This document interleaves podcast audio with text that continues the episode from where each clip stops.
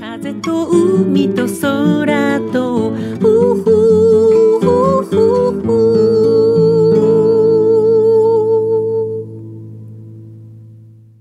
皆さんおはようございます。エポ風と海と空との時間がやってまいりました。今月の電気代を見てびっくりした私です。皆さんのお宅はどうでしたか？そんなに変わらなかったかしら？それとも電気代結構上がってましたか？料金を見て確実に公共料金が上がったことを実感しました。我が家はレコーディングのための機材などもあるため一般家庭よりは電気を日常的に使う方でちょっと覚悟はしていたんですけどね実際の金額を見てこれは何か対策を講じなければと思いました。家電の電気使用量で一番多いのは冷蔵庫だそうですよ。我が家は前のお家で使っていた冷蔵庫も使っているので合計2台。これも確実に電気料金が上がった原因ですね。電気料金がかさむ2番目が照明器具、そして3番目はテレビですって。冷蔵庫はどうしても必要ですからね、これは外しようがありません。でも効率よく冷やしてもらえるように工夫はできそうです。冷蔵庫を触るとわかるんですが、結構熱を出しますよね。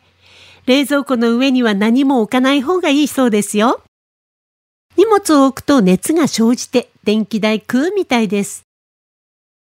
冷蔵庫を効率よく冷やすためには周囲に一定の間隔を空けることが必要なんだそうです。冷蔵庫の上に物を置くと放熱のために必要なスペースがなくて冷やす効率が下がってしまう原因になるからだそうです。わあ、我が家はワゴンが置いてあるな少し間隔をとって空間を空けないとダメかしら。冷蔵庫の中のものの詰め方もちょっとの工夫で冷える効率を高められるみたい。冷凍庫は隙間なく物を入れておいた方が良くて、冷蔵庫の方はあまり物を詰めすぎるとダメだそうです。この数年の備蓄活動によってね、冷蔵庫、冷凍庫パンパン問題は続いてるので、まずは冷凍庫は大丈夫かな。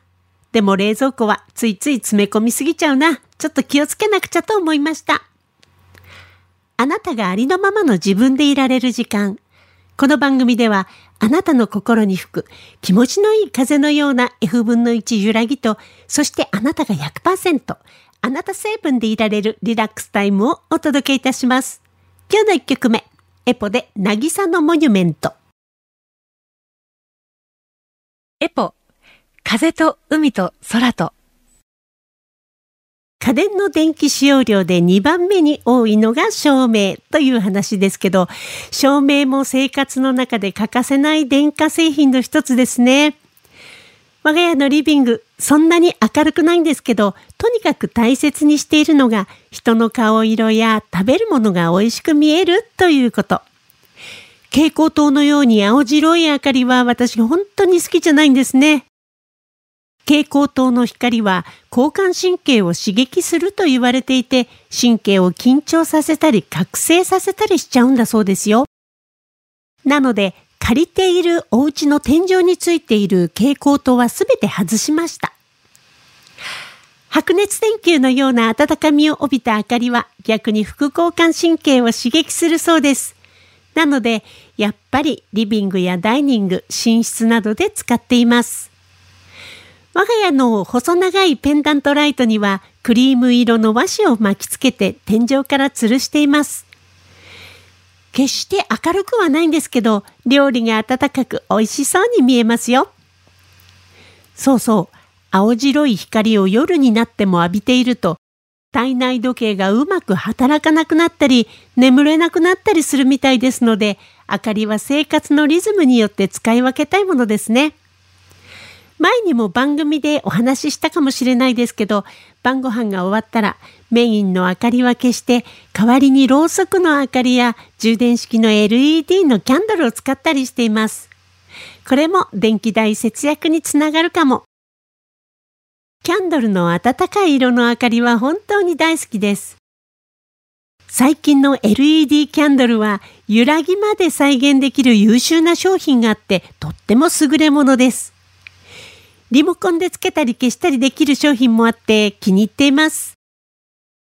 リアルキャンドルの光の揺らぎは F 分の1揺らぎと呼ばれています。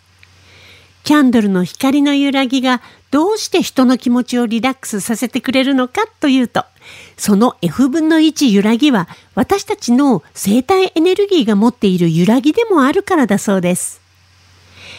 部屋の明かりを消してキャンドルでふんわりと照らす中でしばらく過ごすことで一日の終わりを心が自覚するという感じかな。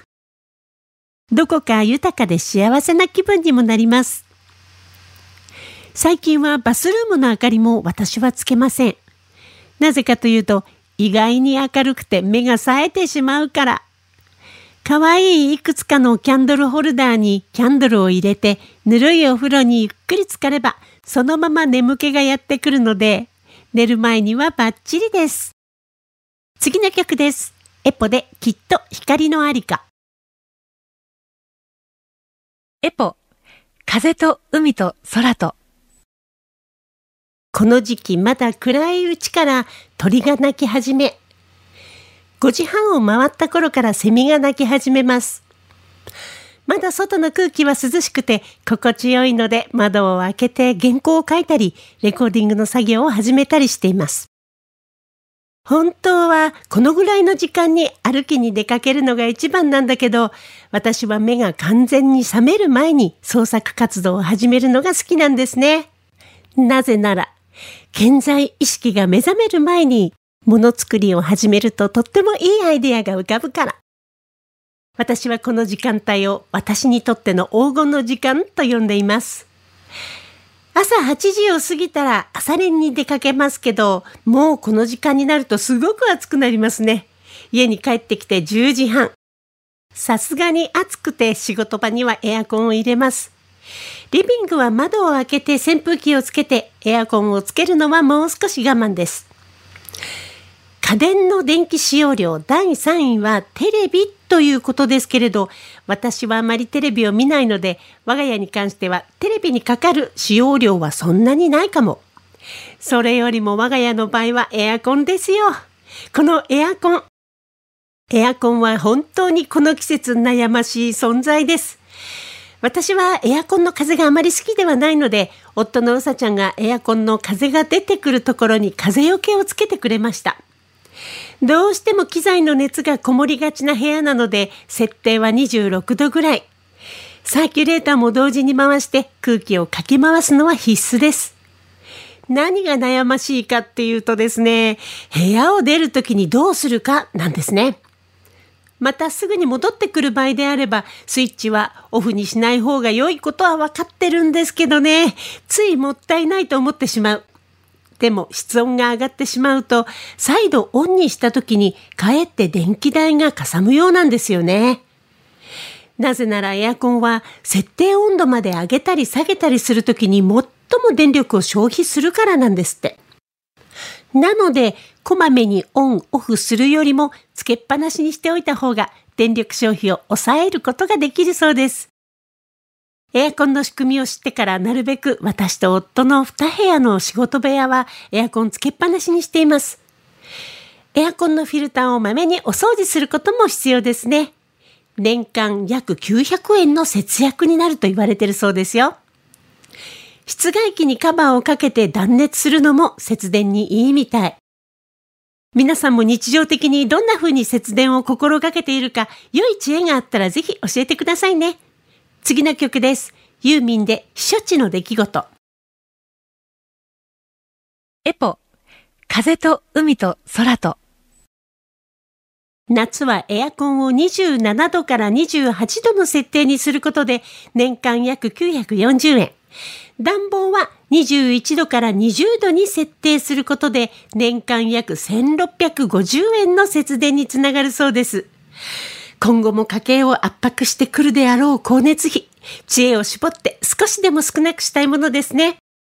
さあ、そろそろお時間がやってまいりました。この番組では皆さんからの質問、リクエスト、メッセージ、時に番組でリスナーの方々とシェアしたいという方のお悩み相談などなど、FM 沖縄のホームページまでどしどしお送りくださいね。